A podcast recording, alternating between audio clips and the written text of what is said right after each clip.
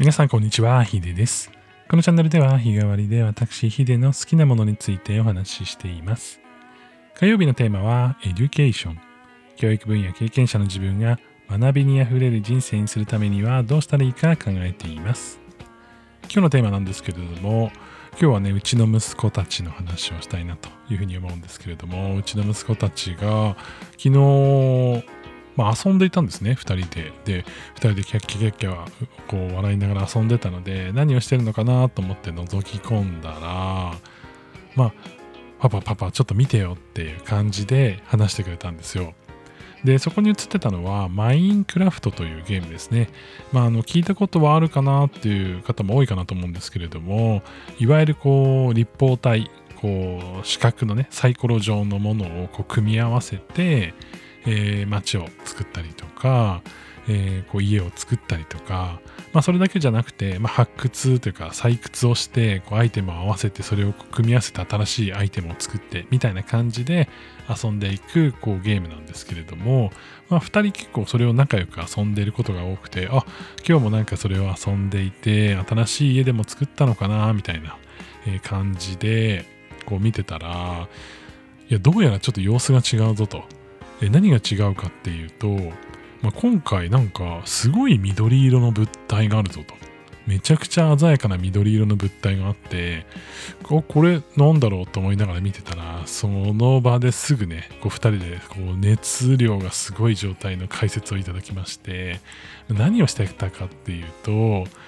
皆さんこう合成、黒巻き合成って聞いたことありますか？なんかテレビとかで、例えばその背景とこう人間を組み合わせる時って人間って緑のこう背景の前に立ってその緑の部分に例えばお天気カメラの映像とかなんか外の映像とかあのこうどこか違う国の映像とかをこう合わせるみたいなテレビのこう表現の中でこう合成ってよくあるじゃないですか、まあ、あれをこうやる技術を黒巻き合成っていうんですけどまあそれをマインクラフトでやろうとしてたんですよまあ、何を言ってるか全然わかんないと思いますけれども、え2人がやってたことっていうのはこうとあるその世界に緑のこう壁がついたこう家みたいなものを作って、まあ、彼らはスタジオと呼んでいたんですけれども、まあ、それを作ってその後それを動画で撮るんですね。まあ、パソコンでやってるのでパソコンのこう録画ボタンみたいなのをこうね押してそれを撮ってそれを別の動画編集ソフトに入れて違う背景例えば「進撃の巨人」の巨人の顔とかなんかそのなんか自分のお家の壁とかですね。でそういうのをこうくり抜いた状態のものをこうパソコンの中に入れていてそれと自分たちが遊んだそのスタジオの映像を組み合わせて合成してたんですよ。でそれで何が生まれたかっていうとこう緑の壁にポツンとねドアがあるんですよ。でドアがあってそこから出てくるっていうだけの動画なんですけどその緑の部分は自分のお家の壁みたいな感じになってるのであたかもうちの壁の一部からそのマインクラフトで作った人たちが出てくるみたいな感じのなんかその世界の中にこうなんだろうなこう黒巻き合成できる環境を作ってあげてでそれと現実世界の写真とかを組み合わせて動画を作るみたいなことをやっていたんですね。いやそれがもう本当に何もこう教えてやってるわけじゃなくてこう自分たちでやりたいと思って始めたことらしくて、まあ、僕も実際にこれやれるよとかって言ったわけではなくてなんかやりたいから始めたみたいな感じでやっていて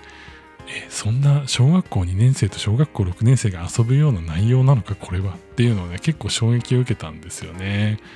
いやだって動画編集ソフト使ってこう合成までやってしまうってなるとなかなかこうなんだろう思いつきもしないじゃないですか。大人でもあんまり思いつかなかったりするのでいやそれはねちょっとねびっくりしましたね正直。で最近こうツイッターでいろんなこう教育の話とかこう出てたんですけど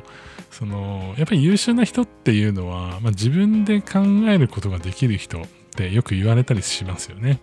まあ、何でもこう言われたからやるっていうことじゃなくてこれをやりたいからやるんだとかこれをやった方がいいんじゃないかって自分で考えられる人っていうのがこうやっぱりこういい人だと頭がいい人だとかね優秀な人って言われたりするみたいなんですけれどもなんかそれのどういう人がそういう人になれるかっていう話がね、ちょっと載ってたんですよ。で、これが面白くて、よく怒られたりとか、注意されてる人っていうのは自分で考える能力が低くなるらしいんですよね。で例えばその自分が昔よくこうじゃテストでこう点数が悪かったとかそれですごい親から怒られたとか遊び方とかもすごい注意されたとかそういうことがあると自分で考えることの能力が下がるらしいんですよだから間違えることに恐怖を覚えてしまうらしいんですよねでということは、まあ、逆を言えばまあ、その放任主義がいいかっていうと、まあ、またちょっと別かもしれないですけれども、例えばこういうふうに自分でこう考えてやったことに対して、もっとたくさん失敗してできないこう経験もしてもらいながら自由にやらせるってすごく大事だったりすると思うんですよね。僕はこう AI の勉強とかこう授業でそれをやっていたとかにもしたんですけどあのまあお仕事でねやったりもしてたんですけど AI だってその当てずっぽのものを当ててその中から答えを出すわけですよ。まあ、総当たりっていうのでこう学習する。まあもちろんその総当たりの中のプロセスももちろんそれはいろんな形で最適化されてるんだとは思うんですけれども、まあ、学習っていうのをしていくわけですよね。そのすごい単純化した AI だって学習していくっていう中でその人間はもっとそういう複雑なことができるはずなので自分がこれをやったらどうなっちゃうんだろうっていうのを考えすぎずでもすごくやりたいからやってみた。でもできなかった。でもやできたみたいなものを結構たくさんこう経験しながらこう学べる環境っていうのはすごく大事だなっていうふうに改めて思ってます。まあ、教えてないけど学べる人間ほどやっぱ無敵感があるものないなというふうに思っていて、まあ、今回のねその、まあ、YouTube とか見てその合成ってどうなってるんだろうって多分興味を持ってじゃあそれマイクラでできるじゃんっていうふうに思ったっていうところが、